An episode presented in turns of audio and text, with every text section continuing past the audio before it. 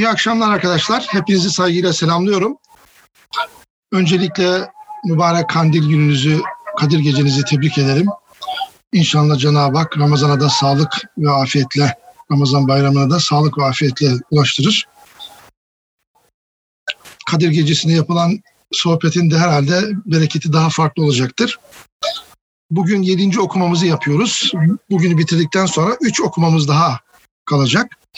Bugünkü konumuz e, ilan edilen başlık matematik bilimlerin yapısı ve Gazali'nin matematik tasavvuru ve etkisiydi. Ancak geçen hafta e, felsefi ilimlerin diğer kısımlarını işleyemediğimiz için bugün daha çok felsefenin e, çözümlenmesine devam edeceğiz ve onun kısımları açısından fi aksami ulumihim başlığı altında felsefe dediği o dönemdeki üst çatının altında bulunan değişik disiplin, disiplinleri inceleyeceğiz.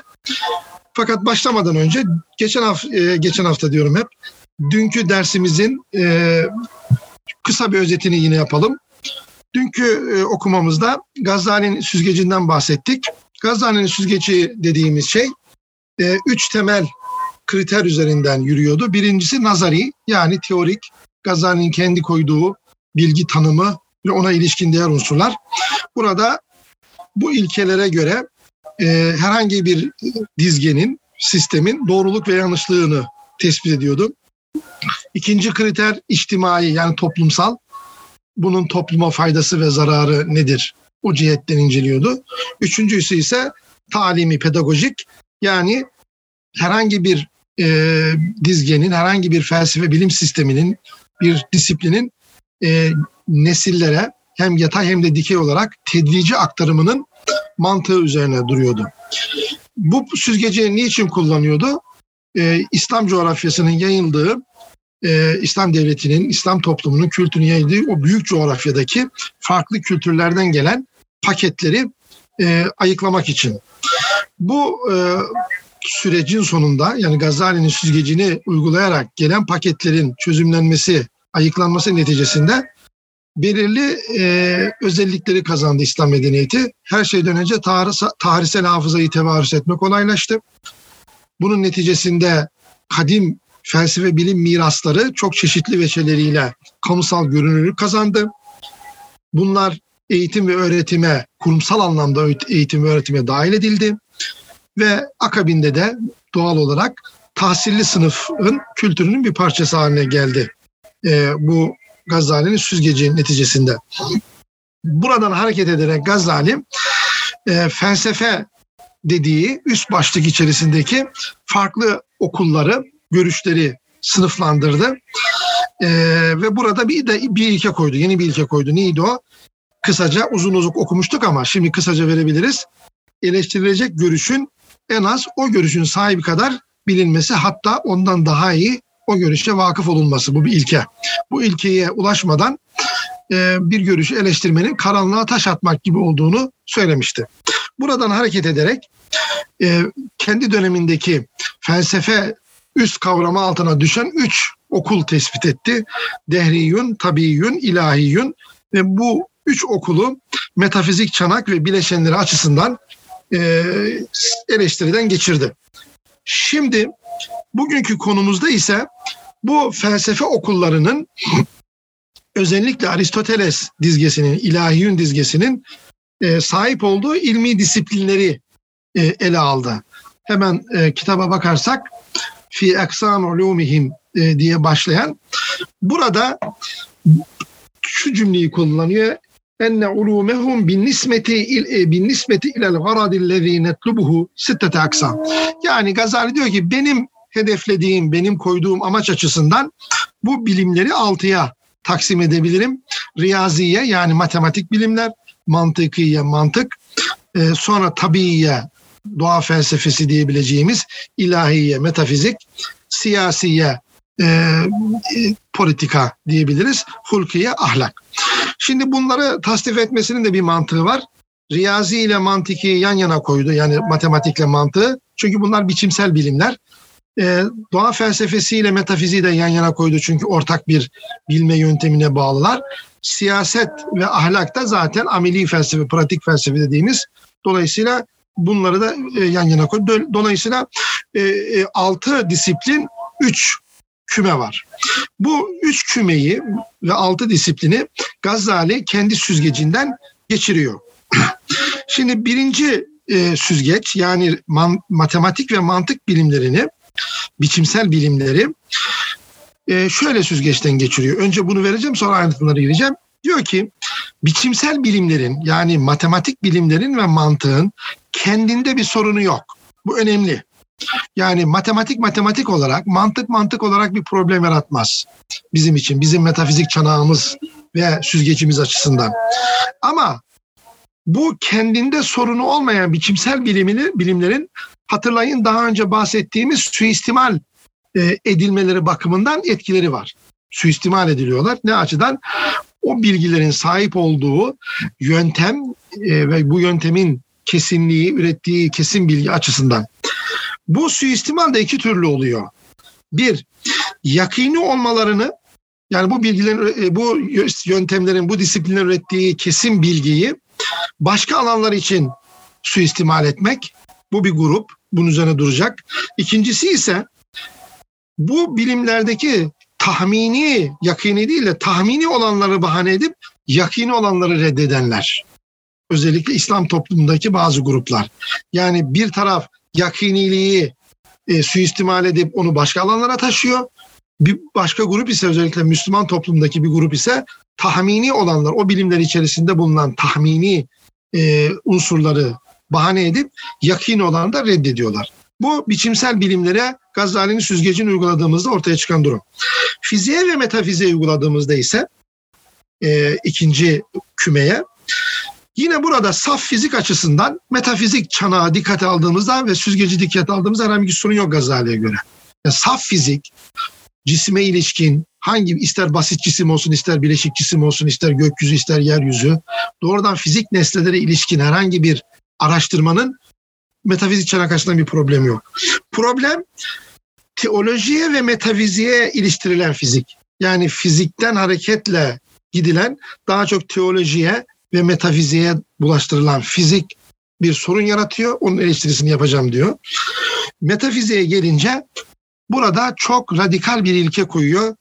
Metafizik tahminidir. Kesinlikle istidlali, yakini değildir. Bu zaten çok radikal bir tespittir. Ee, bunun üzerine duracağız. Üçüncüye gelince, üçüncü kümeye yani ameli felsefe dediğimiz, pratik felsefe dediğimiz siyaset ve ahlak bunu bir karışım olarak e, algılıyor. Bunun üzerine konuşacağız. Şimdi tasnifi veriyoruz. Bir karışım diyor bu. Bu karışımı ayıklamak lazım. Sıkı bir ayıklamak lazım. E, nasıl bir karışım? İki unsurdan oluşuyor. Bir bu siyaset ve ahlakta nebevi öğretilerle bu nebevi öğretilerin tarih boyunca nebevi öğretiler tabi sadece İslam'ı kastetmiyor. Hazreti Adem'den itibaren gelen nebevi öğretiler var. Ve bu, bu nebevi öğretileri takip eden sufi tecrübeler var. Sufilik sadece İslam'a has bir şey değil. Yani nefis terbiyesiyle uğraşan e, belirli şeriatların, e, dinlerin mensupları. E, bunların e, hem nebevi öğretilerin hem de sufi tecrübeleri felsefi yorumlarla mezleden e, bir karışım bu. Yani karışımın bir tarafında nebevi öğretiler, sufi tecrübeler var. Bir tarafında da felsefi yorumlar var, yorumlar var. Bunları da ayıklamamız gerektiğini söylüyor. Yani bugün işleyeceğimiz bölümü bu şekilde sınıflandırabiliriz. Şimdi ayrıntıya inelim. Ee, daha dün de söylemiştim. Burada İbn e, Gazali'nin kendine e, konu aldığı dizge, felsefe bilim sistemi dizgesi Farabi İbn Sina çizgisinden gelişen e, bir sistem. Şimdi burayı iyi anlamamız lazım. E, çünkü biz bilim dediğimizde, felsefe dediğimizde günümüzde kullandığımız kavramları kastediyoruz. Yani onların o mefhumları anlıyoruz. E, onların referanslarını göz önünde bulunduruyoruz. Önce şu, şunu anlamamız lazım. E, ki Gazali'nin burada bahsettiği meseleyi ya da diğer metinlerde üzerine durulan konuları iyi anlayalım. Ee, ne demek e, riyaziyat? Mesela riyaziyat kelimesini kullandı. Mesela hemen bir şey söyleyeyim. E, klasik gelenekte riyaziyatı pür matematikçi görse hemen o kitabı kapatır. Çünkü o riyaziyat kelimesini kullanmaz. Matematik için klasik gelenekte kullanılan birkaç kelime var, 4-5 kelime var ama en önemlisi e, talim ve riyaziyattır. Çünkü kelimeleri, seçtiğiniz kelimeler de sizin pozisyonunuzu belirler. Bugün de böyledir arkadaşlar. Yani herhangi bir metni okuduğunuzda yazarını bilmeseniz bile üç aşağı beş yukarı dünya görüşünü tespit ederseniz orada kullandığı kavramlar bu Marksist midir, İslamcı mıdır, milliyetçi midir, efendim e, hangi felsefi gruba aittir, hangi toplumsal gruba aittir insanın yazısından bu çıkar.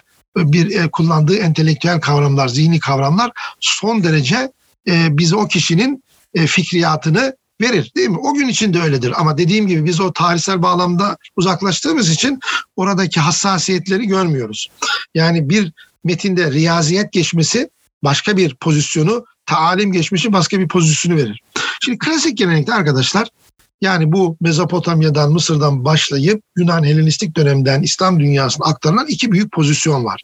Başka pozisyonlar da var ama şu andaki e, Gazali çerçevesinde konuşuyorum. İki büyük pozisyon var. Biri matematikçilerin pozisyonu, matematiksel felsefe. Biri mantıksal felsefe. Buraya lütfen dikkat edelim. Mantıksal felsefe bilmekten ne anlıyor? Nesnelerin özünü bilmeyi anlıyor. Yani şöyle e, özetleyeceğim bunu. Bunu hemen e, çalışan arkadaşlar tabii anlar da ama yabancı olanlar hemen aman anlamıyoruz ne kadar zor demesin. Bu e, zorlukla alakası yok sadece bilgiyle alakası var. Şimdi diyelim ki e, ağacı bileceğiz. Ağacı bilmek nedir? Biz bugün ağacı bilmenin çeşitli yöntemleri var. Onu tasvir edersiniz, biyolojik olarak, ondan sonra kimyasal olarak altyapılarına inersiniz filan. Ama diyelim ki mantıksal felsefede ağacı bilmek nedir? İki önemli soruya e, cevap vermektir. Bir, ağaçın varlık, o evreni şöyle bir e, küme gibi düşünün. Üç boyutlu bir küme gibi. Evrenin içerisinde binlerce, binlerce nesne var. Değil mi? En azından e, gökyüzü, yeryüzü falan şöyle bir tahayyül ettiğinizde binlerce nesne var. Şimdi siz ağacın bir kere yerini tespit edeceksiniz önce. Bu varlık kümesi içerisindeki yerini e, tespit edeceksiniz. Sonra niçin o yerde olduğunu tespit edeceksiniz. Tamam mı? Yerini tespit ettiğiniz zaman buna inni delil diyoruz. Varlık delili. Ha orada var o. Ve e, niçin o yerde olduğunu tespit ettiğimizde buna da limmi delil diyoruz. Niçin orada? Bu niçini bulduğunuz zaman da onun e, fail ve gayi nedenlerini bulmuş olursunuz. Ki bu fail ve gayi nedenler onun aynı zamanda varlık nedenleri. Tamam mı? Ve e, bir şeyin e, kendisine yöneldiğinizde mesela ağaca iki temel bileşenden oluştuğunu görüyorsunuz bu sisteme göre. Bunun bir maddesi var, bir de sureti var. Madde nedir? Onun heyulası, e, hamuru. Sureti ise onu ağaç dememizi mümkün kılan türsel form. Bu madde ve suret birleştiğinde buna mahiyet diyoruz ama bu mahiyet e, fizik dünyada tahakkuk etmiş, hakikat kazanmış. Yani o bir hakikattir. Ağaç bir hakikattir. Bu ağacın hakikati e, madde ve suretten oluşuyor. Biz bunu bilmek için zihnimize bunu maddeyi e, cins olarak, sureti fasıl olarak tercüme ediyoruz ve e, zihnimizde onun ikinci bir mahiyetini e, kuruyoruz. Tamam mı? Bu e, madde ve sureti de mahiyete ilişkin nedenler diyoruz. Dolayısıyla dört neden var. Bu dört nedeni ikiye böldük. Mahiyet ilişkin nedenler, e, varlığa ilişkin nedenler ve bu dışarıda tahakkuk etmiş ağaç nesnesini zihnimize e, yeni bir mahiyet olarak aktardık. Kısaca özeti bu diyebiliriz. Dolayısıyla biz o ağacın türsel suretini, özünü e, bildik, özünü bildik ve bu tümel bir biliştir ve bir de yakinidir artık, kesindir. Mesela bu kadar şeyin özeti bu yani. Şimdi burada dikkat ederseniz bir öz araştırması, türsel bir öz araştırması var. Bunu Ozya diyorlar. Ozya ve öz kelimesi de birbirine benziyor ilginç bir şekilde. Ve insan zihni bu mahiyeti ikinci kez kurduğunda buna vücudu zihni diyoruz, ilim diyoruz ya da vücudu zihni, ilim aynı şey. Bunu e, filozof, aşkın bilişsellik, transcendent kognisyon dediğimiz e, faal akla giderek e, denetliyor ve böylece o bilgiyi özsel, tümel ve kesin olarak e, idrak ediyoruz. Hem inni tarafını biliyoruz, hem limmi tarafını biliyoruz, hem mahiyete ilişkin e, nedenleri biliyoruz, hem varlığa ilişkin nedenleri biliyoruz. Böylece o, nesneyi bilmiş oluruz. kastedilen kısaca ama çok özette mantıksal felsefenin bilmekten bahsettiği, kastettiği bu. Matematiğe gelince matematik de benzer bir süreci takip ediyor. O da form araştırmasıdır. Biri öz araştırması, biri form araştırması ve bu form araştırmasında geometri üzerinden ya da e, aritmetik üzerinden yapıyor. Çünkü bu ikiye ayrılıyor. Biri e, adedi, biri miktari. Adet dediğimiz e, noktalardan kurulu atomik bir evren. Oradaki her bir sayı bir noktaya karşılık geliyor. Yoksa adet derken bizim anladığımız bugünkü 1, 2, 3 değil o Hint rakamları. Bir de miktari dediğimiz hendesi e, AB doğru parçası üzerine kurulu bir dünya. Ama neticede hem mantıksal felsefe hem de matematiksel felsefe gerçekliğin en temelinde bulunan e, sabit formları ya da özü araştırıyor. Bu bu kadar e, şey e, nettir. Dolayısıyla e, buradan hareket ederek bizim bugünkü bilme anlayışımızla çok fazla bir alakası yok bunların. Yani ilişkisel sisteme bağlı matematiksel ilişkileri, formülleri falan böyle bir bilme anlayışı klasik gelenekte yok. Onu söyleyelim. Şimdi burada e, yine Gazali'nin şeyini matematik anlayışını e, anlamamız için e, matematiğin İslam dünyasına gelinceye kadar iki büyük özelliği var. Bir metrik matematik dediğimiz daha çok somut nesneleri esas alan Mezopotamya Mısır matematiği bir de biraz önce özetlediğim Yunan ve Helenistik dönemde özellikle Helenistik dönemde gelişen form matematiği. Bunu da Müslümanlar tevarüs ediyorlar. Şimdi e, ibn Sina ise bu matematiksel olan bilimleri, form araştırması olan bilimleri alıp sistemine entegre ediyor ve ikincil kılıyor. Hem ontolojik statülerini ikincil kılıyor. Yani matematik nesnelerin fizik nesneleri gibi olmadığını, bunların zihni inşalar olduğunu. Çok özet söylüyorum tabii bunlar. Çok ayrıntılı konular. Ee, zihni inşa, ideal formlarını zihinde kazandıklarını söylüyor. Dolayısıyla e, iki, ontolojik statüleri ikinci, epistemik statüleri de ikinci. Niye? Çünkü matematik nesnelere ilişkin bilgilerimiz limmi delilleri vermez. Yani orada fail ve gayi nedenleri bulamayız matematikte. E, dolayısıyla varlık nedenlerini verebilir. Nasılı verebilir? Kesinlikle limmi nedenleri, özsel nedenleri veremez. Yani vukuyu verir, illetül vukuyu veremez. Yani vakayı verir ama vakanın niçin öyle olduğunu matematik veremez. Dolayısıyla bu da e, şu demektir matematik hiçbir zaman özsel olanı dolayısıyla fail ve gayi nedeni veremez. Varlık nedenleri matematikte yoktur. E bu da matematiği bilgi açısından ikincil kılar. Dolayısıyla İbn Sina ne kadar klasik e, matematik bilimleri felsefe sisteminin bir parçası kıldı, çok yeni bir şey yaptıysa da matematiği bir taraftan da ikincil kılıyor hem on, e, nesneleri, matematik nesneleri hem de matematik bilgiyi. Bu tabii matematikçiler tarafından sıkı bir eleştiri tabi tutulacak. Şimdi dolayısıyla Gazali'nin masasında bir taraftan bu Ozi araştırması, öz araştırması, mantıksal felsefe var. Bir taraftan matematiksel form e, araştırması var. Ama bir şey daha var. Bunu özetlemiştim size. Harizmi'nin geliştirdiği hesap anlayışı var. E, dolayısıyla bunları bir araya getirerek e, Gazali matematik bilimlere giriyor ve riyaziyat daha çok İbn Sina'cıların kullandığı bir tabir. Meşayilerin kullandığı tabir zihni soyut düşünceyi haslayan spor demek. Riyaziyat spor demek yani. Bugün hala modern Arapçada sporcu riyazi demek. Riyada sporcu anlamına gelir. Nitekim İbn Mukaffa ilk dönemde matematik bilimleri edep bilimleri olarak adlandırır. Ulumul edebiye ne kadar ters değil mi? Biz edep deyince çok farklı bir şey anlıyoruz. Niye? Çünkü e, zihni aklı terbiye eder. Daha soyut nesneleri düşünmek için. Tamam. E, Gazali'nin dolayısıyla önünde bu tür bir matematik var. Nitekim ifadene baktığın zaman hemen 64'te diyor ki emma riyadiyetu fetetaallaku bi ilmil hisab. Mesela hesabı kullanıyor. Aslında burada bir ilmil adet demesi lazım normalde. Bir ilmil adet yani e, adedi olan e, noktalardan kurulu aritmetik, aritmos, bugünkü aritmetik değil, hesabı kullanıyor çünkü İslam dünyasında hesap icat edilmiş. Hesabın ne olduğundan bahsettim. Matem ilişkisel matematik yani. işlem matematiği. Ne demek o? Matematiksel nesneler hem Yunan Mezopotamya'daki gibi e, somutturlar. Çünkü dış dünyada biz matematiği uygularız. Elmaları sayarız, araziyi ölçeriz. Buna metrik matematik diyoruz. E, form matematiğini kesinlikle kabul etmiyoruz. E, o, o Harizmi'nin çizgisinde o yok. Daha ve fakat bir de matematik nesnelerin zihni varlıklar olduğunu kabul ediyoruz. Zihinde de matematik nesneler inşa edilir, muhayyilede temsil edilir ve bunların da sınırı yoktur. Çok çeşitli olabilirler. İşte malum buradan hareket ederek hem bugünkü bildiğimiz aritmetik sistemi kuruyor. E, buna malum hesabı dedik.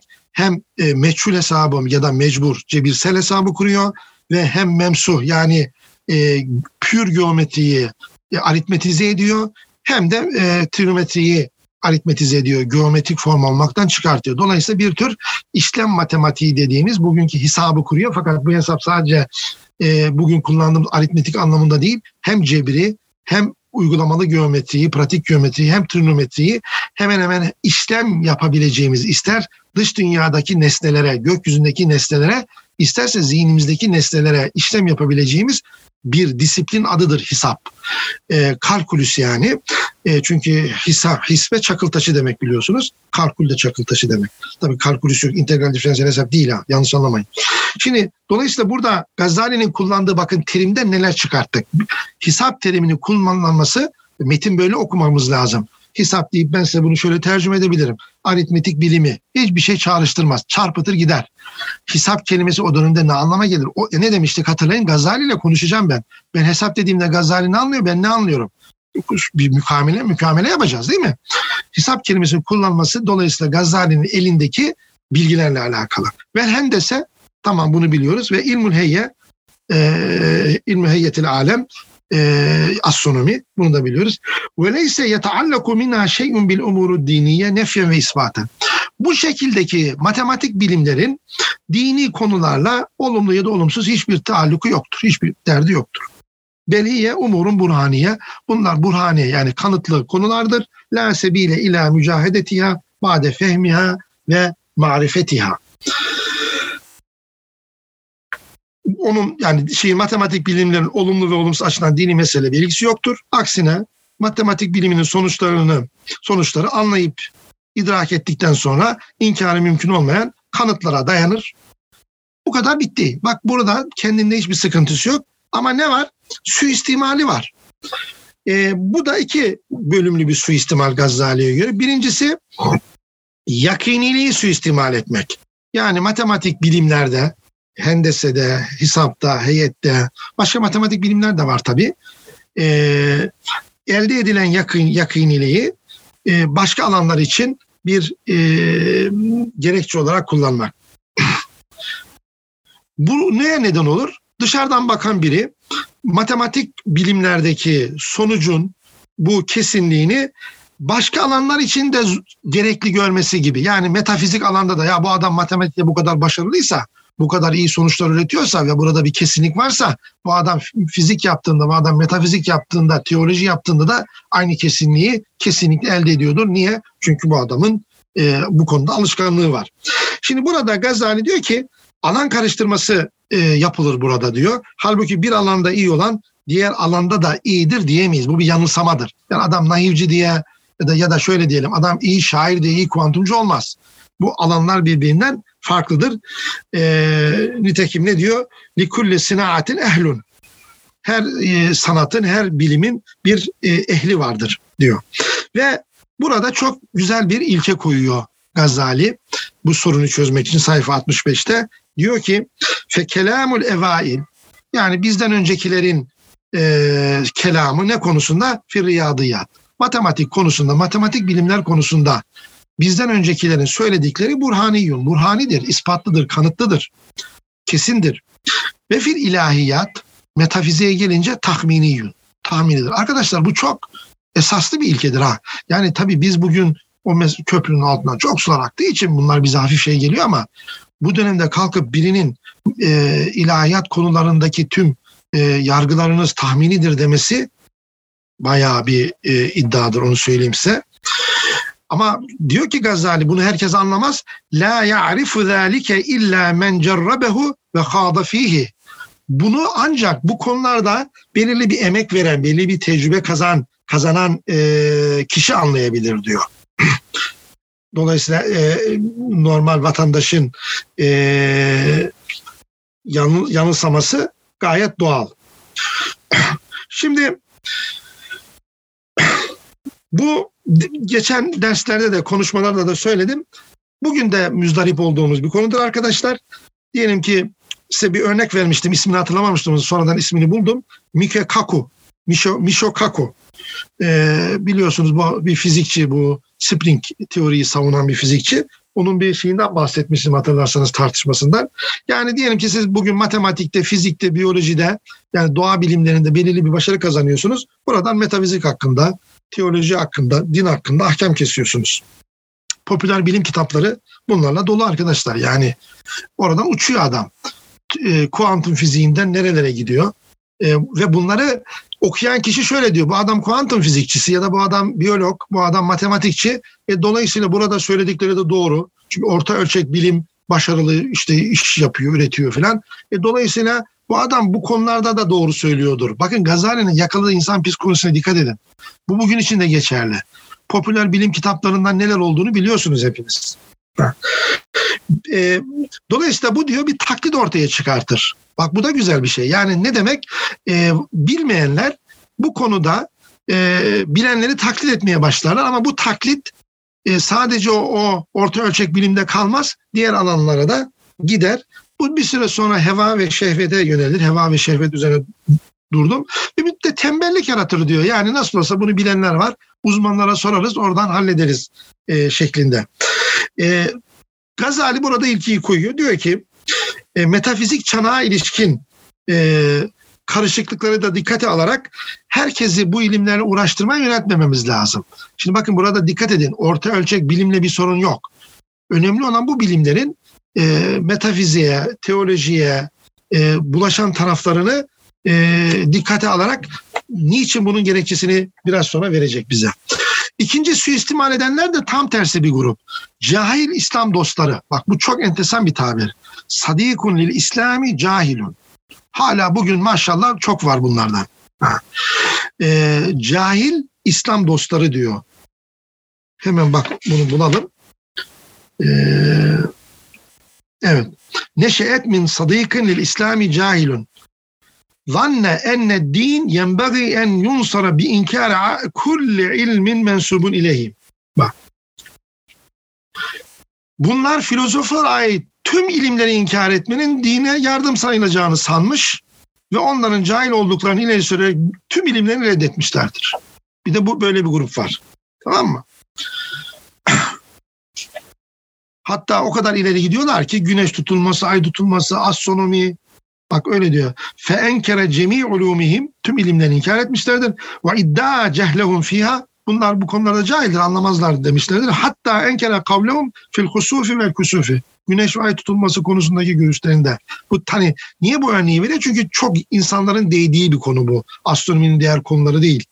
Ve zâme enne mâ kâluhu alâ hilâfi şer. Bunların dedikleri her şey İslam'a aykırıdır e, diye çıkarımda bulunuyorlar. Ve dolayısıyla bu da büyük bir sıkıntı yaratıyor. Demek ki e, özeti şudur bunun matematik bilimlerin kendinde bir sorunu yok. Bu iki türlü suistimal edilebilir. Birincisi matematikteki kesinliği diğer bilimlere taşımak ya da o oradaki tahmini durumları, o karışımları dikkate alıp matematiksel, orta ölçek matematik bilimlerini bile reddetmek. Evet. Mantığa gelince mantık da biçimsel bir bilimdir.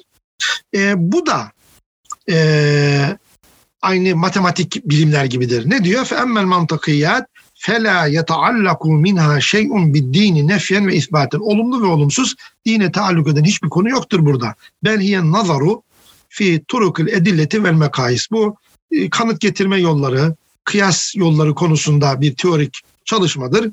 Ve şurutu mukaddimatil burhan, Burhan'ın mukaddimelerinin şartları öncüne ve keyfiyeti terkibi bunları bir araya getirmek ve şurutul haddi sahih ve tam tanım, sahih tanım yapmanın şartları ve keyfiyeti tertibi bunları düzenlemenin e, ve ilmin imma tasavvurun e, ve sebilü marifeti bilhat yani tanım yoluyla e, yapılan tasavvur ya da tasdik imma tasdikun ve sebilü marifeti bulmuran.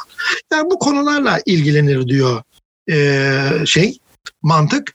Dolayısıyla veleyse fi hâzâ ma yenbagî en yunker. İnkar edilmesi gerekmez. bel huve min cinsi ma zekerul mütekellimun ve ehlün nazar fil edille. Tam tersine diyor bu zaten bizim kelamcıların e, nazar bahislerinde deliller hakkında, kanıtlar hakkında konuşurken anlattıklarının benzeridir diyor yani. Dolayısıyla ve innema yufarikunehum bil ibarat ve istilahat. Sadece bunlar ifade, terim ve ve bir ziyadedir istiksafi tarifat ve teşrivat ve bunun ayrıntılı incelenmesi konusunda ayrılırlar. Daha önce de söyledik. Çünkü mantık milattan önce 300'de kurulmuş bir bilim. Dolayısıyla çok gelişmiş, terimleri oturmuş bir bilim. Ama e, üç aşağı beş yukarı şeye benziyor.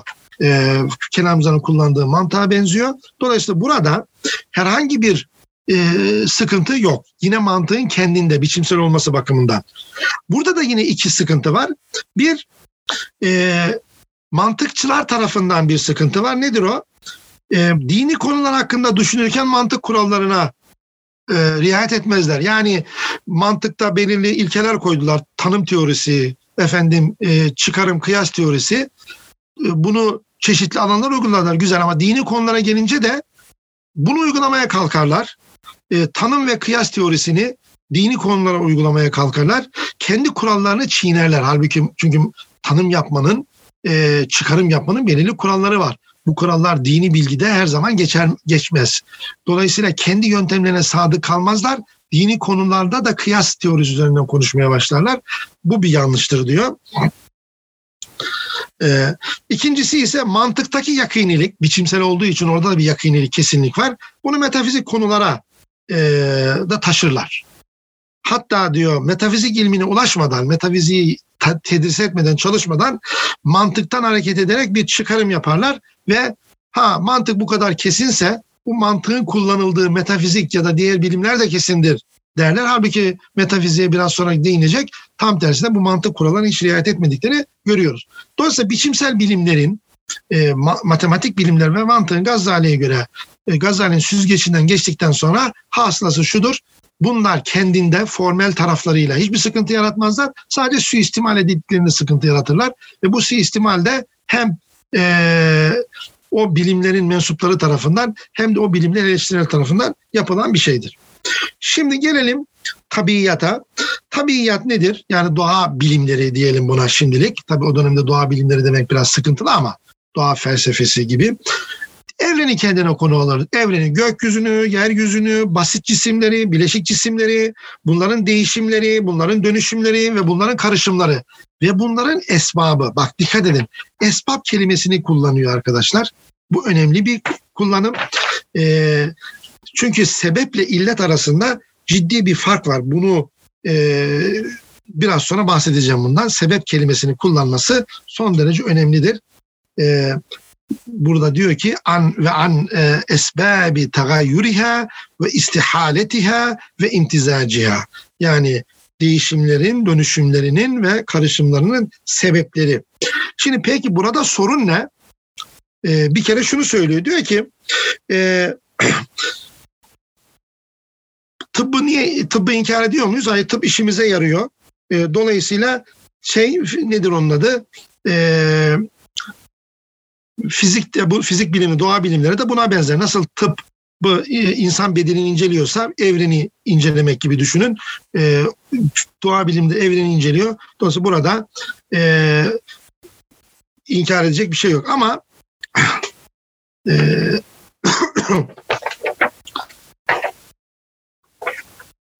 şunu şöyle diyor. Tıbba karşı çıkmak ve kema leyse min şartı dini inkaru ilmi tıbb ve leyse min şartı eydan inkaru zâlikel ilim e, tıbba karşı çıkmak dini şartlarından olmadığı gibi fiziğe karşı çıkmak da dini şartlarından değildir. İlla ancak fi mesail muayyene zekernaha fi kitabı tehaftü felasife. Tehaftü felasifede e, işaret ettiğim bazı konular. Nedir bu konular? İşte bakın burası çok önemli bir yere geliyoruz.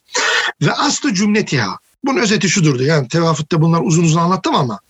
En ta'leme enne tabiata musahharatun lillahi teala la ta'melu bi nefsiha bel hiye musta'meletun min ciheti fatiriha.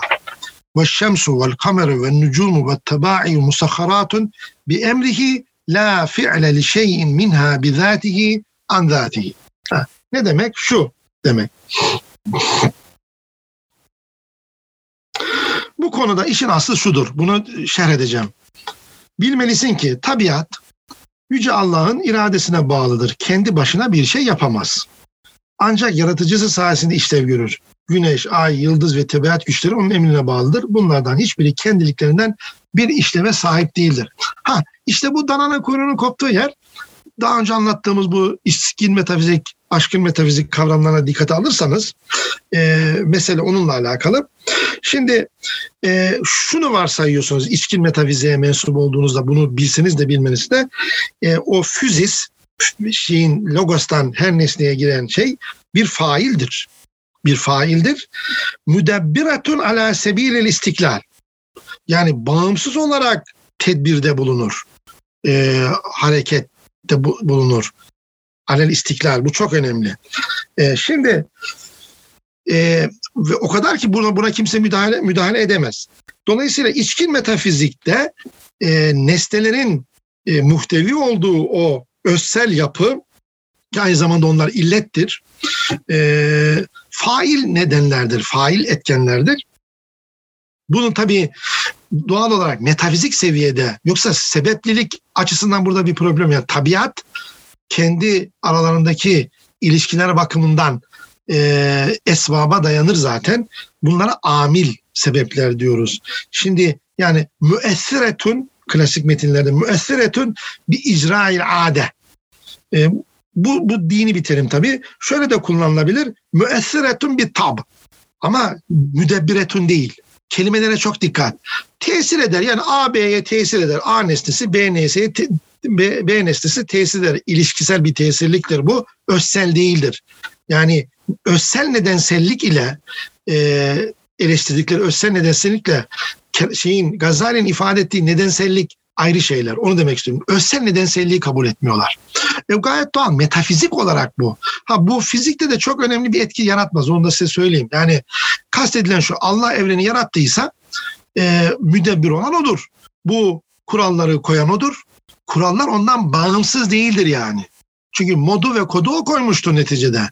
E, ve dolayısıyla istediği zaman da değiştirir ama yine tabii evrende bir düzen, tertip olduğu için çok çeşitli nedenlerle e, bunu e, buna müdahale etmiyoruz. Fakat burada bir metafizik imkandan bahsediliyor. Ve bu kavramlara çok dikkat edeceğiz. Müessir olmakla müdebbir olmak farklıdır. Eğer bir siz bir şeyin müdebbir cihetinden ele alıyorsanız o özsel bir e, illiyetçiliktir ve buradaki her bir A ve B unsuru fail birer unsur haline dönüşür. Ama müessir cihetinden alırsanız ister e, buna bir İsrail ade deyin ister bir tab deyin o zaman bunu amil. Yani aktör değil faktör. Hani e, aktör kelimesi malum değil mi? Kendi iradesiyle rol yapan demek. Faktör ise belirli bir ilişkisi içerisinde etki yapan, etkide bulunan, tesirde bulunan yani müessir olan anlamında. Dolayısıyla e, fizik konusu fizik söz konusu olduğunda e, tek Gazali'nin teafütte de burada da işaret ettiği şey fiziğin, doğa bilimlerinin, doğa felsefesinin bu metafiziğe bitişen tarafıdır. Yoksa fiziğin kendisi tıpkı biçimsel bilimlerde olduğu gibi kendinde herhangi bir sıkıntı yaratmaz. Diğer konu da zaten içkin ve aşkın metafiziğin e, nedir? En e, şeyin e, riskli tarafı ya da en birbirine değen tarafıdır. E, bu illiyet meselesini bunu iyi anlamamız lazım. Tabii burada ayrıntılara girmek istemiyorum ama Gazali'nin bu görüşleri son derece e, rafine edilmiştir. İslam dünyasında iki konu son derece ciddi şekilde müzakere. Biri varlık, biri illiyet. E, diyelim ki daha sonra Gazali'den sonra Razi'nin, ondan sonra Huneci'nin, Esiddin Eberi'nin, e, Nasreddin Tusi'nin, Necmettin Katibi'nin, Şemsettin Semerkandi'nin, Saduş Şeria'nın, ondan sonra Adüdüddin İci'nin, Seyit Şerif'in, Hocazade'nin, Alaaddin Tusi'nin, Celalettin Devvani'nin, e, Garsütti, e, Gıyasettin Deşteki'nin ya da Sadettin Deşteki'nin, İbni Kemal'in, Taşköprüzade'nin ele aldığı inanılmaz ki bu devam ediyor daha sonra. E, ilk aklıma gelen isimleri saydım hemen. E, illiyet meselesi, e, özsel illiyet ve diğer şeyler çok ciddi bir şekilde tartışılmıştır.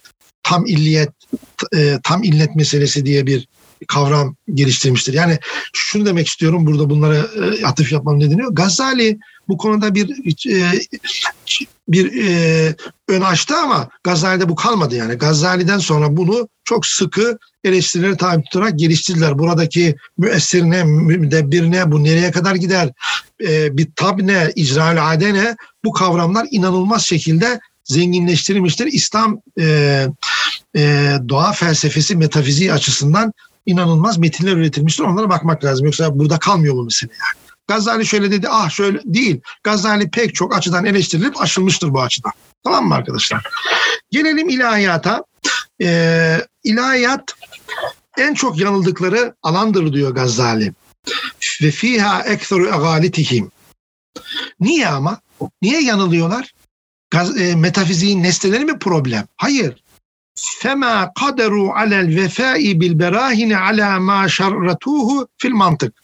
Gayet kolay. Niçin? Çünkü mantıki kanıtlamalarda öne sürdükleri şartlara bağlılık göstermedikleri ve bu sebeple metafizikte pek e, göstermedikleri için. Yani kendi yöntemlerine uymadıklarından dolayı hata yapıyorlar.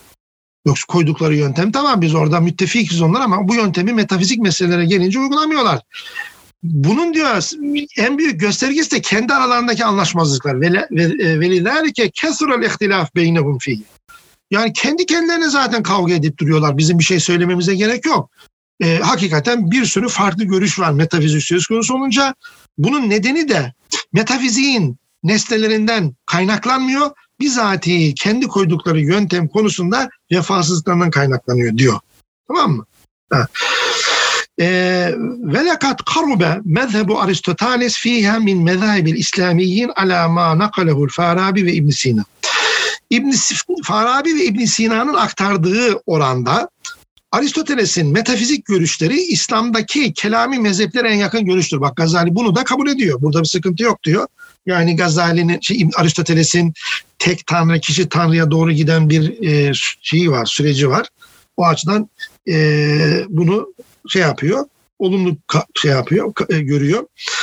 E, ve lakin çoğunluğu e, yani Aristoteles'in dok şey görüşleri Kenan yakın olsa da e, şöyle bir analiz yaptığımızda yani Aristoteles'in Farabi ve İbn Sina yorumunu ele aldığımızda 20 meselede e, e, hata ettiklerini düşünüyorum diyor. Tehaftür felsefede ben bunları saydım. Bunların e, nedir? Üç tanesi tekbir konusudur. 17 tanesi de e, bidat konusudur diyor. Ve bu üç konuyu burada zikrediyor tehafütte ayrıntılı olarak incelediği. Haşri cismani yani e, e, öldükten sonra dirilme cismani midir, ruhani midir?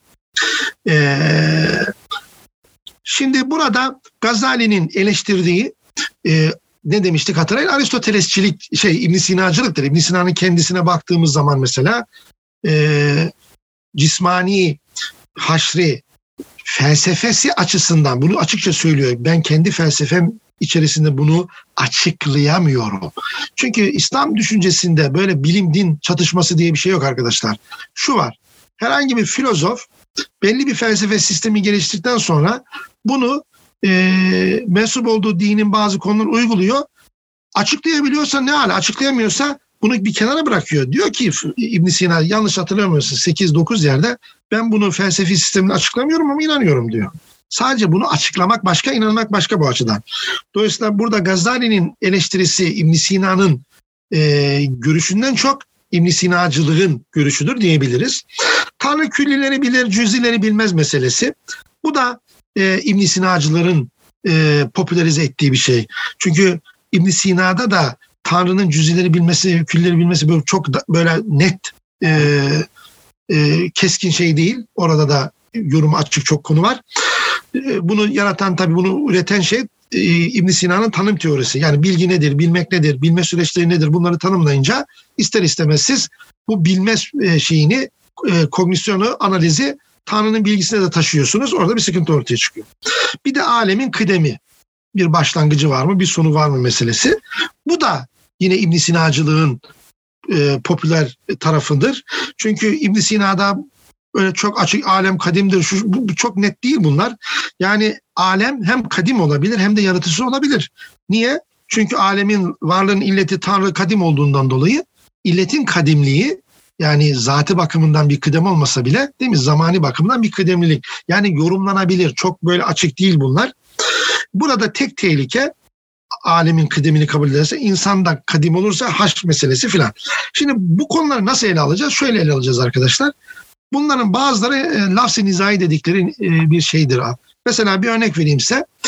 Leyse fil imkan ebde'u min makan. İçinde yaşadığımız evrenden daha mükemmeli kolay değil, daha, daha mükemmeli mümkün değildir diye bir cümle kurduğumuzu varsayalım. Şimdi bakın şöyle bir tartışma yapabiliriz. İçinizden biri bana der ki, ya İhsan Bey, e, içinde yaşadığımız evrenden daha e, mükemmeli mümkündür dediğini, dediğinizde yani Allah daha mükemmelini yaratamaz mı? E, doğru. Ama başka biri de şöyle diyebilir. Yani bu yaratılan evren mükemmel değil mi? Tanrı bunu nakıs mı yarattı? Şimdi buralarda e, beşeri mülahazalar, beşeri mantık uzayı e, meseleleri kendi kategorileri içerisinden götürdüğü için sıkıntı yaratıyor. Yani onu diyen de onu diyen de aynı yine Cenab-ı Hakk'ın yaratma eyleminin e, içeriğine ilişkin bir, bir yorum yapmaya çalışıyor.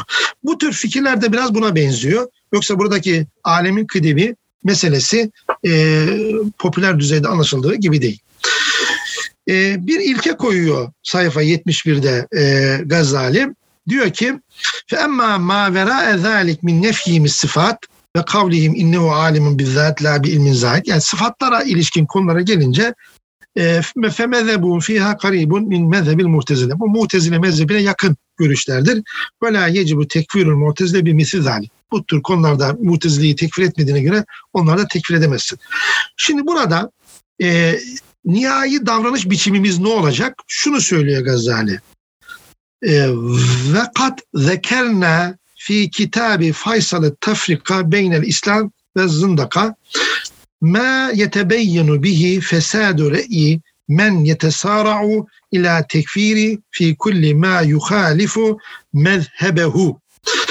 Şimdi e, biz Faysal-ı Tefrika Beynel İslam ve Zendaka adlı kitabımızda kendi mezhebinin görüşüne muhalif olan herkesi tekfire yeltenenlerin tutumlarının yanlış olduğunu anlattık. Yani e, belli bir metafizik çanak ve buradaki süzgeç açısından bazı konularda e, tespitler yaptık ama insanlar genelde yine burada psikolojik bir duruma işaret ediyor. Kendisi gibi düşünmeyen herkesi e, kendi ötekileştirir.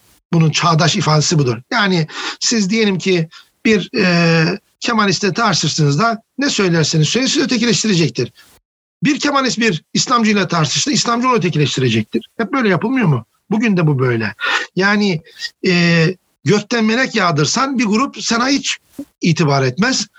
O sana gökten e, altın yağdırsa sen ona itibar etmesin. Bu insan psikolojisiyle alakalı. Belli bir pozisyonu e, bilinçsiz bir şekilde tutan insanlar bu pozisyonun karşısındaki tüm pozisyonları ötekileştirirler.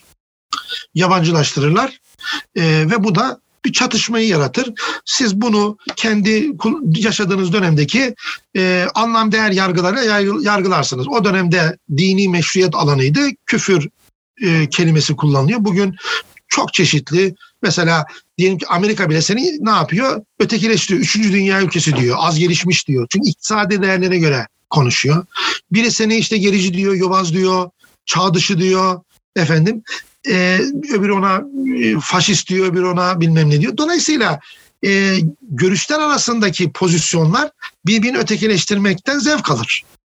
Bu bir kimlik kazandırır insanlara, e, bir güven verir. Bu bir insan psikolojisiyle alakalı bir şey.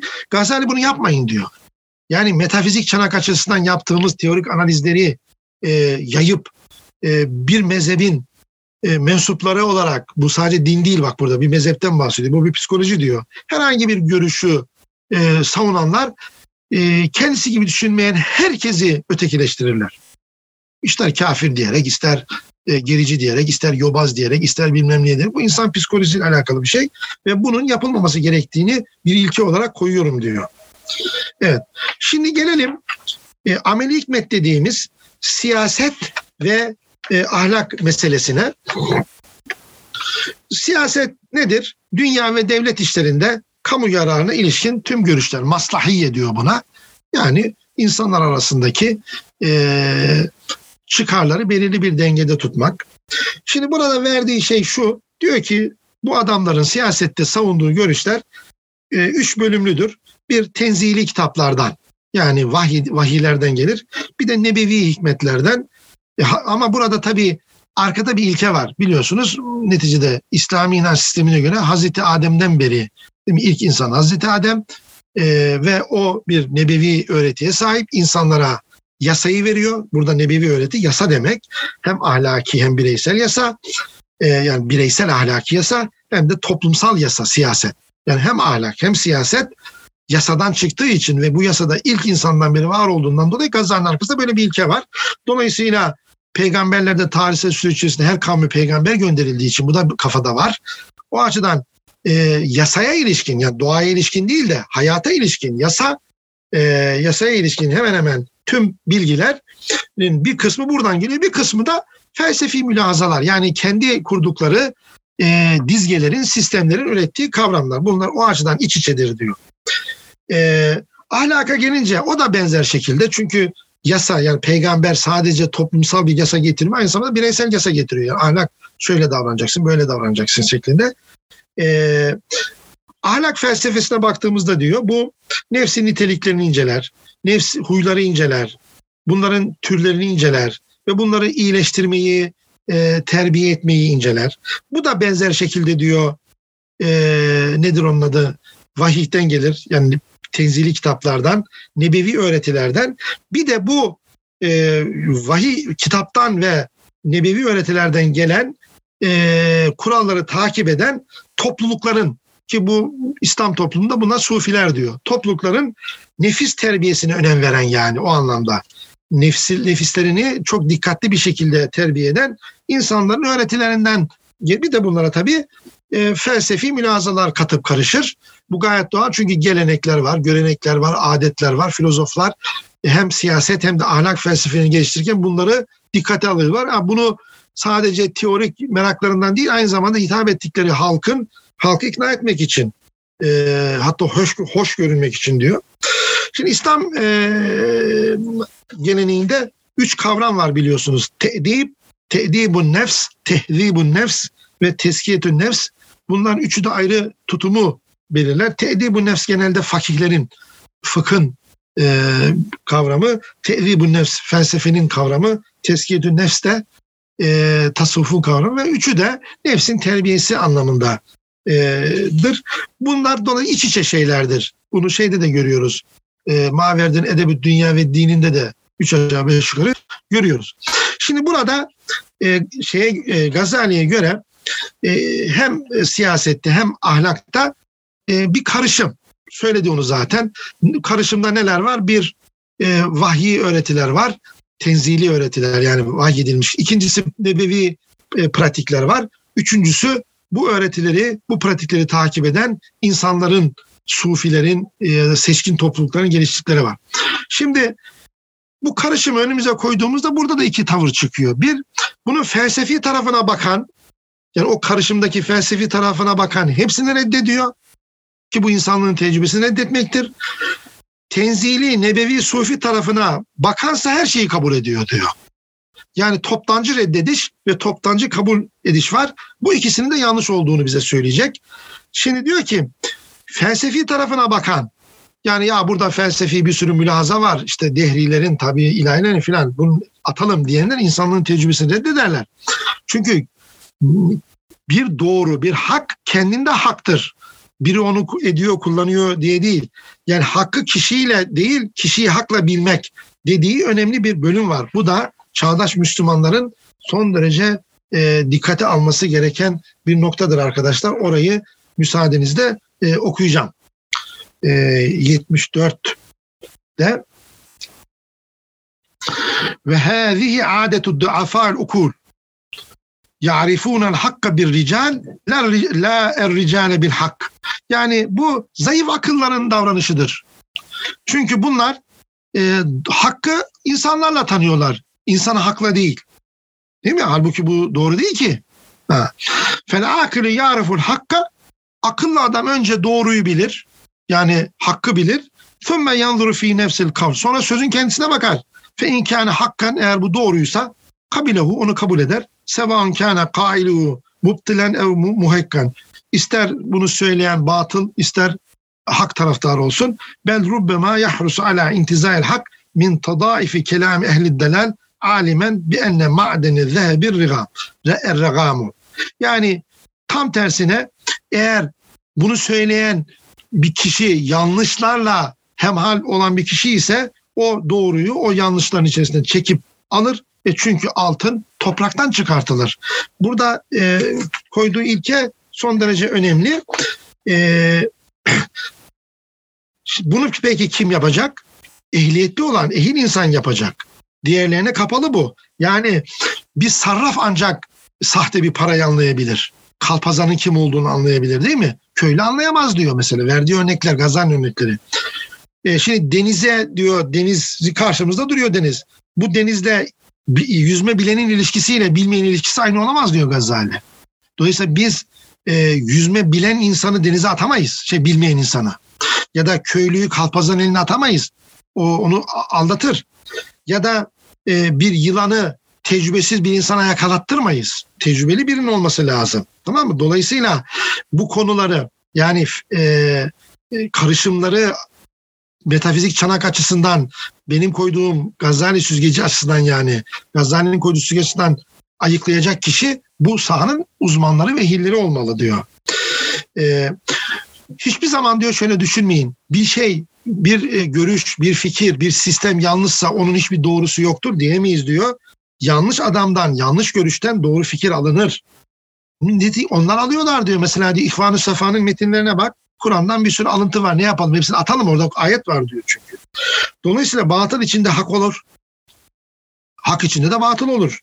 Ee, yani siz diyor verdiği bir örnek hacama şişesinin içine bal koyduğun zaman o şişe balı bozmaz. Bal baldır yani. Ee, o açıdan e, buna dikkat etmek lazım. Fakat yine burada toplumsal bir psikolojiye işaret ediyor. Maalesef halk böyle bakmaz diyor. Onun için buna çok dikkat etmek lazım. Sayfa 76'da e, diyor ki ee,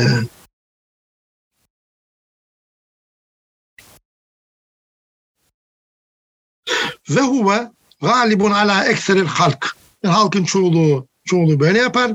Ee, fe mehma nusibetil kelame ev nesebtel kelame ev istenettehu ila kailin hasune fi itikahum kabiluhu ve inkâne batılan. Eğer bir sözü sen iyi bilinen bir insana nispet edersen batıl bile olsa insanlar bunu kabul eder. Ve in istenettehu ila men sa'e fi itikaduhum redduhu ve inkâne hakkan. Eğer doğru bir fikri yanlış bir adama nispet etsen o adamı sevmedikleri için e, halk onu reddeder diyor. Bakın bugün anlatıyor arkadaşlar. Bugün de böyle. Bugün de böyle. Her konuda bu böyle. Yani Gazali onun için size ki Gazali'nin insan psikolojisi, toplum psikolojisi, idraki çok üst seviyededir. Biz bunları gözden kaçırdığımız için meselenin sırf nazari mülaza ettiğimiz için bunu göremiyoruz. Fe ebeden ya'rifunel hakka bir rical. Halk diyor her daim doğruyu kişiyle e, idrak ederler. Ve la ya'rifune ricale bil hak. Adamı doğruyla tanımazlar. Maalesef. Ve huve gayetu Bu da diyor e, çok açıktır ki yanlış bir şeydir. E, bakın çok tanıdık, bildik bir şeyden bahsediliyor. Adam her türlü yanlışı yapıyor. Her türlü saçmalığı yapıyor. Ama adamı karşı bir e, duygusal olabilir, ideolojik olabilir. Bir adamın ünsiyeti var, bir mensubiyeti var. Her dediğini doğru kabul ediyor. Aklını kiraya vermiş yani. Tamam mı? Aklının sahibi kimse Rabbin odur. Bunu, bunu biliyorsun. Aklının sahibi kimse Rabbin odur kardeşim. Yani efendin odur. O açıdan Gazali'nin bu tespiti inanılmaz doğru bir tespit ve hala e, meseleler böyle gidiyor. Şimdi gelelim e, bu karışım içerisinde yani siyasetin ve ahlakın e, oluştuğu karışım içinde tenzili, vahyi unsurlara, nebevi ve sufi, e, nebevi öğreti ve sufi tecrübeye bakan da her şeyi kabul ediyor diyor. Bu da doğru değil. Dolayısıyla bizim burada yine e, ehil insanlara gidip Yine aynı örnekleri veriyor. Yüzme bilmeyen insanı nehrin kenarına götürmememiz lazım. Çocukları yılandan korumamız lazım. Sarrafı kalpazından korumamız lazım. Yani toplumsal e, bütünlüğü korumak için buna dikkat etmek lazım. Uzmanlar, filozofu, bilim adamı, alimi bunlarla uğraşabilir. Zaten onlar ehil. Gazali burada bu ayrım yapıyor.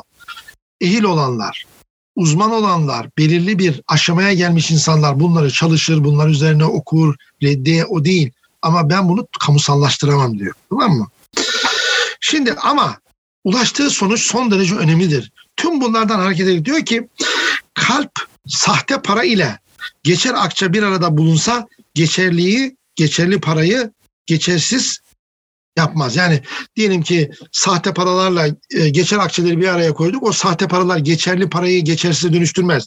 Geçersiz paralar da e, geçerli geçerli şey, geçersiz geçerli yapmaz. Yani bir yekünde bir sistemde sahte ile yanlışla doğru bir arada olursa yanlış doğruyu yanlış yapmaz, doğru da yanlışı doğru yapmaz. Hak ile batıl bir arada bulunması, hak ile batılın, doğru ile yanlışın bir arada bulunması hakkı batıl yapmayacağı gibi bat, batılı da hak yapmaz. Buna dikkat etmekte fayda var diyor. Ha bu önemli bir ilke. Yani ben diyor ilkece şunu kabul ediyorum. Ee, insanlığın tecrübesinde benim süzgecime e, esas alsak esas aldığımızda bir sürü doğru var. Belki doğrular yanlışlardan daha çok. Bu, burada benim hiçbir şikayetim e, yok diyor. Hiçbir itirazım yok. Çünkü doğru doğrudur, yanlış yanlıştır. Ama diyor e, bu yapıyla, bu, bu paketle muhatap olan e, eğer ehil bir kimse değilse onlar etkilenir diyor. Kusura bakmayın ben burada tavır almak zorundayım. Evet ehli ehliyetli olanı ehil olanı etkilemez ama muhataplarını etkiler. Dolayısıyla batıla odaklanan hakkı kaybeder, hakkı odaklanan batılı göremez. Bu ikisini ancak o toplumdaki bilginler e, belirlemelidir diyor. Evet şimdi e, bu konuyu bu şekilde Gazali tamamlıyor. Önümüz yarın e, talim kısmına geçeceğiz ama burayı biraz yorumlayalım. Burası önemli çünkü. E, Gazali'nin daha başta söylediğim e, ilkelerini dikkate aldığımızda e, kendi metafizik çanağı açısından yaptığı e, tasnife sadık kalıyor. Yani ta ilk başta koyduğu ilkelere son derece sadık e, ilerliyor. Hiç e, bir e, şey görmüyoruz, e, sapma görmüyoruz.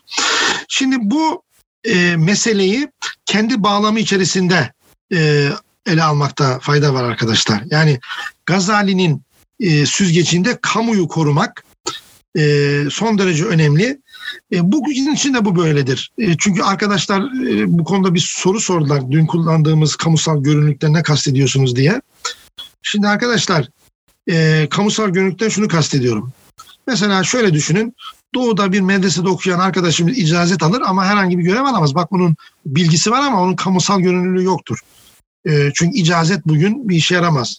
Diploma almanız lazım. Cari bilgiye mensubiyet duymanız lazım. Onu bilmeniz lazım. Çünkü toplumun e, kamusal alanda kullanılan bilgisi önemlidir. Ya da İbn Sina tıbbını bilmeniz sizin gidip İstanbul Göztepe Medeniyet Hastanesi'nde görev yapmanızı sağlamıyor. Cari tıbbı bileceksiniz. E, bu son derece önemlidir. E, hatta daha böyle radikal bir örnek vereyim. Mesela İslam bilim tarihi araştırmalarını düşünün.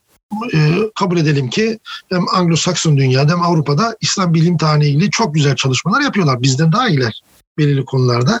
Ama e, İslam biliminin ilim bilim tarihini e, bu bütüncül e, genel e, kamusal kitaplarda minimalize ederler. En az yeri verirler. Bak en iyi akademik araştırmalar onlar yapıyor. İnanılmaz uzmanları var. Bunun için bütçe ayırıyorlar. Ondan sonra insan yetiştiriyorlar ama kamusal bilgide yaygın orta ölçek bu e, çan eğrisi var ya Gauss eğrisi o e, orta ölçekte e, İslam tecrübesini minimalize, en asgari seviyede yazıyorlar. İsteyen kitapları okuyabilir. O açıdan kamusal görünürlük cari bilgi demektir. İtimat edilen meşru bilgi demektir. Sizin uzmanca bilmeniz çok anlam ifade etmez. O zaten e, çalışılabilir. Onu kimse engellemiyor. Ama kamusal bilgi, cari bilgi son derece Çünkü topluma yön veriyor, değer üretiyor, anlam üretiyor ve iktisadi teşekkürlerle siyasi teşekkür irtibat halinde. Dolayısıyla e, kamusal görünürlük, bilginin kamusal görünürlüğü son derece önemlidir. Ve her bilgiye kamusal görünürlük verilmez toplumlarda. E, ha şimdi biri kalkıp der, der ki ama biz bugün matematik, fizik bağlamında değerlendireceksin. Yani kimse bana şöyle övünmesin. Efendim biz kaleyi yıktık. Bak kale mi var bugün? E tabii kale yok. Uçağın olduğu bir dünyada kalenin ne anlamı var? Uçağın olduğu bir toplamda ama uçak safar var. Yani mukabeleyi bilmisildir. Her şey kendi cinsinden cevaplandırılır. Kalenin olmamasıyla övünemeyiz. Çünkü kale olsa ne olur ki bugün? Dolayısıyla bugün e, engellemeler ya da tedbirler farklı türde alınıyor. Hiçbir zaman bilgi başıboş bırakılmaz. Hiçbir zaman bilgi ister e, teorik bilgi olsun ister pratik teknolojik bilgi olsun e, çok çeşitli açılardan başıboş bırakılmaz.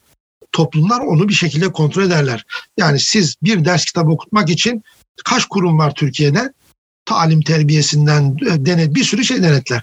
O açıdan ilkokul, ortaokul, lisede özellikle e, insanlara hangi bilgiyi, hangi tarihi bilgiyi vereceğiniz, hangi ne kadar fizik vereceğiniz, ne kadar matematik vereceğiniz bunlar üç aşağı beş yukarı belirlenir. Dolayısıyla her şey kendi cinsinden e, tartışılır. Mukabele dikkat etmek lazım. O dönemin şartlarında, o dönemin bilim paradigmalarında, bilim sistemlerinde yapılar bu şekilde gidiyordu. Dolayısıyla tedbirler de buna göre alınıyordu. Bağlamsal düşündüğünüz zaman e, o dönemin meşru değerleri, moral değerleri açısından düşündüğünüzde alınan tavrın e, o etkinliğin kökenine gitmek lazım. O devam ediyor. Sadece enstrümanlar değişmiş. E, yani nedir? Füze yaparsın, füze safar yaparsın. Tank yaparsın, tank safar yaparsın. Ne bileyim ben. E, kendi mistiğiyle bunu götürürsün. O açıdan Gazali'nin pozisyonunu iyi anlamak açısından bunları söylüyorum. Şimdi en nihayetinde Gazali'nin yaptığını biraz radikal bir cümle söyleyeceğim. Gazali şöyle bir şey yapıyor gibi geldi bana. Bu tartışılabilir, bu bir çıkarım. Orta ölçek bilimi yani bu Gauss eğrisindeki o e, orta ölçeği e, yani teoloji ve metafiziği e, bulaşmamış tarafını e, Gazali her türlü e, nasıl diyelim din, dini görüş ve e, teolojik metafizik görüşten ayırmaya çalışıyor gibi geldi bana. Yani orta ölçek bilim dediğim e, ister dini olsun ister felsefi olsun bir öğretiye bulaşmamış. Bu ne kadar kolay ne kadar zor ayrı bir konu. Yani e, Gazali'nin metinden çıkan şu. Bizim orta ölçek bilimle e, bir sorunumuz yok. Ama siz bu bilimden hareket ederek e, belirli teolojik, metafizik çıkarımlar yapar ve bunları da önümüze koyarsanız orada biz kendi e, metafizik ve teolojik pozisyonumuzu savunuruz. Yoksa orta ölçek bilimle bir sorunumuz yok. Bu da bir tür e, orta ölçek bilimle e, e, dini ya da felsefi ideolojik öğretileri ayrılmasını talep ediyor gibi bir e, yoruma ulaştım e, okumaların neticesinde. Evet arkadaşlar burada tamamlayalım.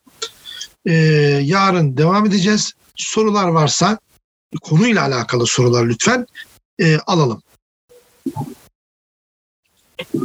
Evet.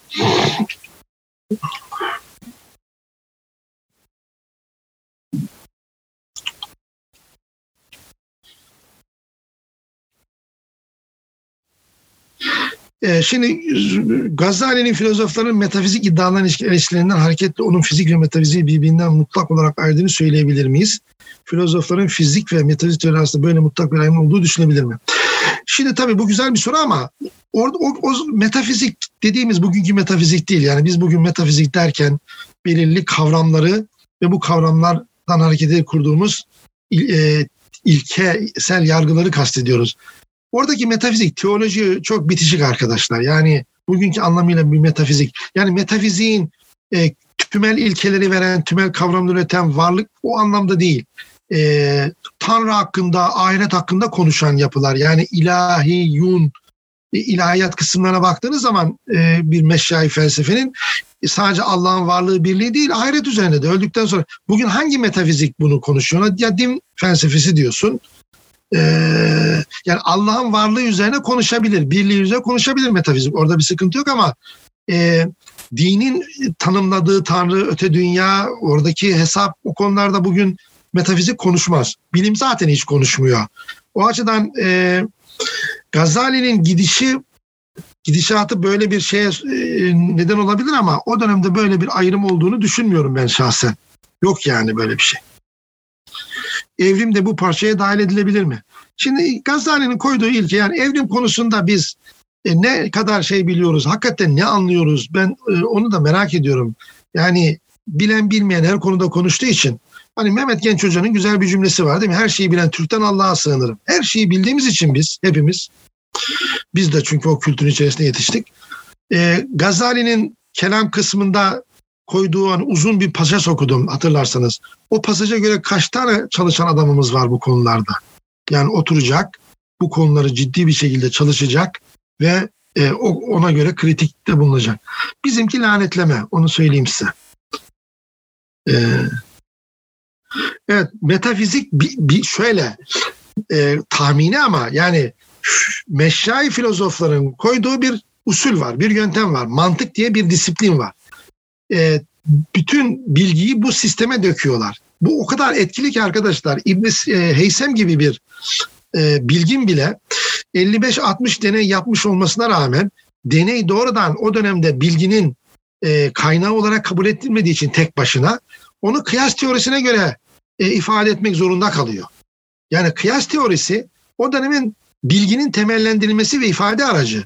Öyleydi. Bu 17. yüzyıldan sonra kalktı. Bugün biz bunu matematikle yapıyoruz. Bugün siz bir bilimsel bilgiyi ne kadar matematikleştirirseniz, ne kadar biçimselleştirirseniz o kadar kesinlik kazanır değil mi? O kadar itibar görür. Kavramsal bir açıklamanız genelde metafizik boş bir iddia olarak kabul edilir. Teori olarak kalır yani. O dönemde de kıyas teorisiyle dökülemeyen bilgi pek ciddiye alınmıyor arkadaşlar. Yani onun için çok zorlanıyor e, kıyas teorisinin dışında e, düşünen insanlar. Yani Biruni ile İbn Sina'nın mektuplaşmalarında bunu görüyorsunuz. Biruni şey ciddi almıyor İbn Sina. Sen diyor mantık bilmiyorsun. Bu bilgilerini mantıkla ifade et. Biruni'nin öyle bir derdi yok. Adam matematikçi çünkü. Tamam mı? Evet. Ee, birden gitti. Arkadaşımızın sorusuna devam ediyoruz.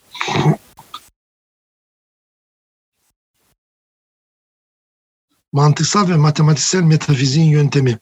Ya arkadaşlar Gazali'nin elinde öyle bir şey yok matematiksel metafizik. Ne demek yani bilmiyorum ama e, o dönemdeki metafiziği kastediyoruz. E, biraz meseleyi o çerçevede ele alın.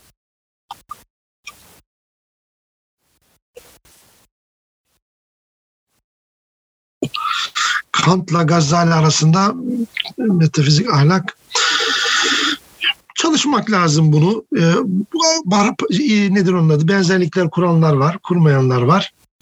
E, ama e, gaz şeyin Kant'ın yaptığı en önemli şey e, üst bir ilkeye müracaat etmeden her şeyi temellendirmek. Bilimi de ahlakı da. Dolayısıyla e, modlar farklı biraz. Bana öyle geliyor. Gazali'ye yönelik menfi tazikin sebebi bir kasıt mı yoksa tam manasıyla vukufiye sağlamamak mı? Çok çeşitli nedenler olabilir. Psikolojik olabilir, alan e, e, asabiyeti olabilir. Ondan sonra yanlış bilmek olabilir. E, nedir o? Bağlam, tarihin zamanı ruhuyla alakalı olabilir. Gazali'yi eleştirmek ya da Gazali'ye e, arkadaşlar bu işler biraz böyledir. Bakın Spinoza bir dönemde e, çok önemli bir düşünürdü bir yüzyılda da Spinozacı olmak bir üniversite profesörünün e, üniversitede atılma sebebiydi. Yani bunlara çok dikkat etmek lazım. E, Spinoza büyük bir düşünür. E, belli bir dönemde hakikaten çok itibar gördü. Ama bir yüzyılda Spinozacıysanız üniversitede atılıyorsunuz. Atılma sebebi yani. Tarihte hep bu böyle. Her kültürde de bu böyle. Yani bugün de bilimsel paradigmanın belirli bir meşruiyet tanımı var. Bu tanım içerisinde bilgi üretirseniz e, e, sizi kabul ederler. Yani onun dışına çıktığınızda emin olun şansınız yok. Ha siz e, direnirsiniz. Üret, bu belli bir dönemde kabul görür. Bu sefer büyük adam olursunuz. Bu hep böyledir. Yani e, bu kadar el bebek gül bebek gelişmiyor bu işler. Onu demek istiyorum. Tarihin her deminde böyle oldu. Yani düşünün e, yanlış hatırlamıyorsam şimdi ezberimde değil ama küçük kan dolaşımını e, keşfeden adamı yakıyor e, şey e, neydi o protestan rahip. Yani bugün de bilimsel paradigmadan bahsediyorum. Din açısından, felsefi ideoloji açısından değil. Bugünkü bilimsel paradigma her alanda, her disiplinde belli bir meşruiyet tanımı var. O tanımın dışında yani şöyle bir örnek vereyim size. Siz şu anda dünyada İbn Sina araştırmalarını belli bir meşruiyet tanımı var. Siz aykırı bir İbn Sina tanımı yaptığınız zaman e, o dergilerde o makalenizi yayınlamazlar arkadaşlar. Akademide böyledir. Ben 30 yıldır akademideyim. Türkiye'de e, bulunduğunuz üniversitenin adını bile dikkate alarak makalenize tavır koyarlar. O makale doğru mu söylüyor?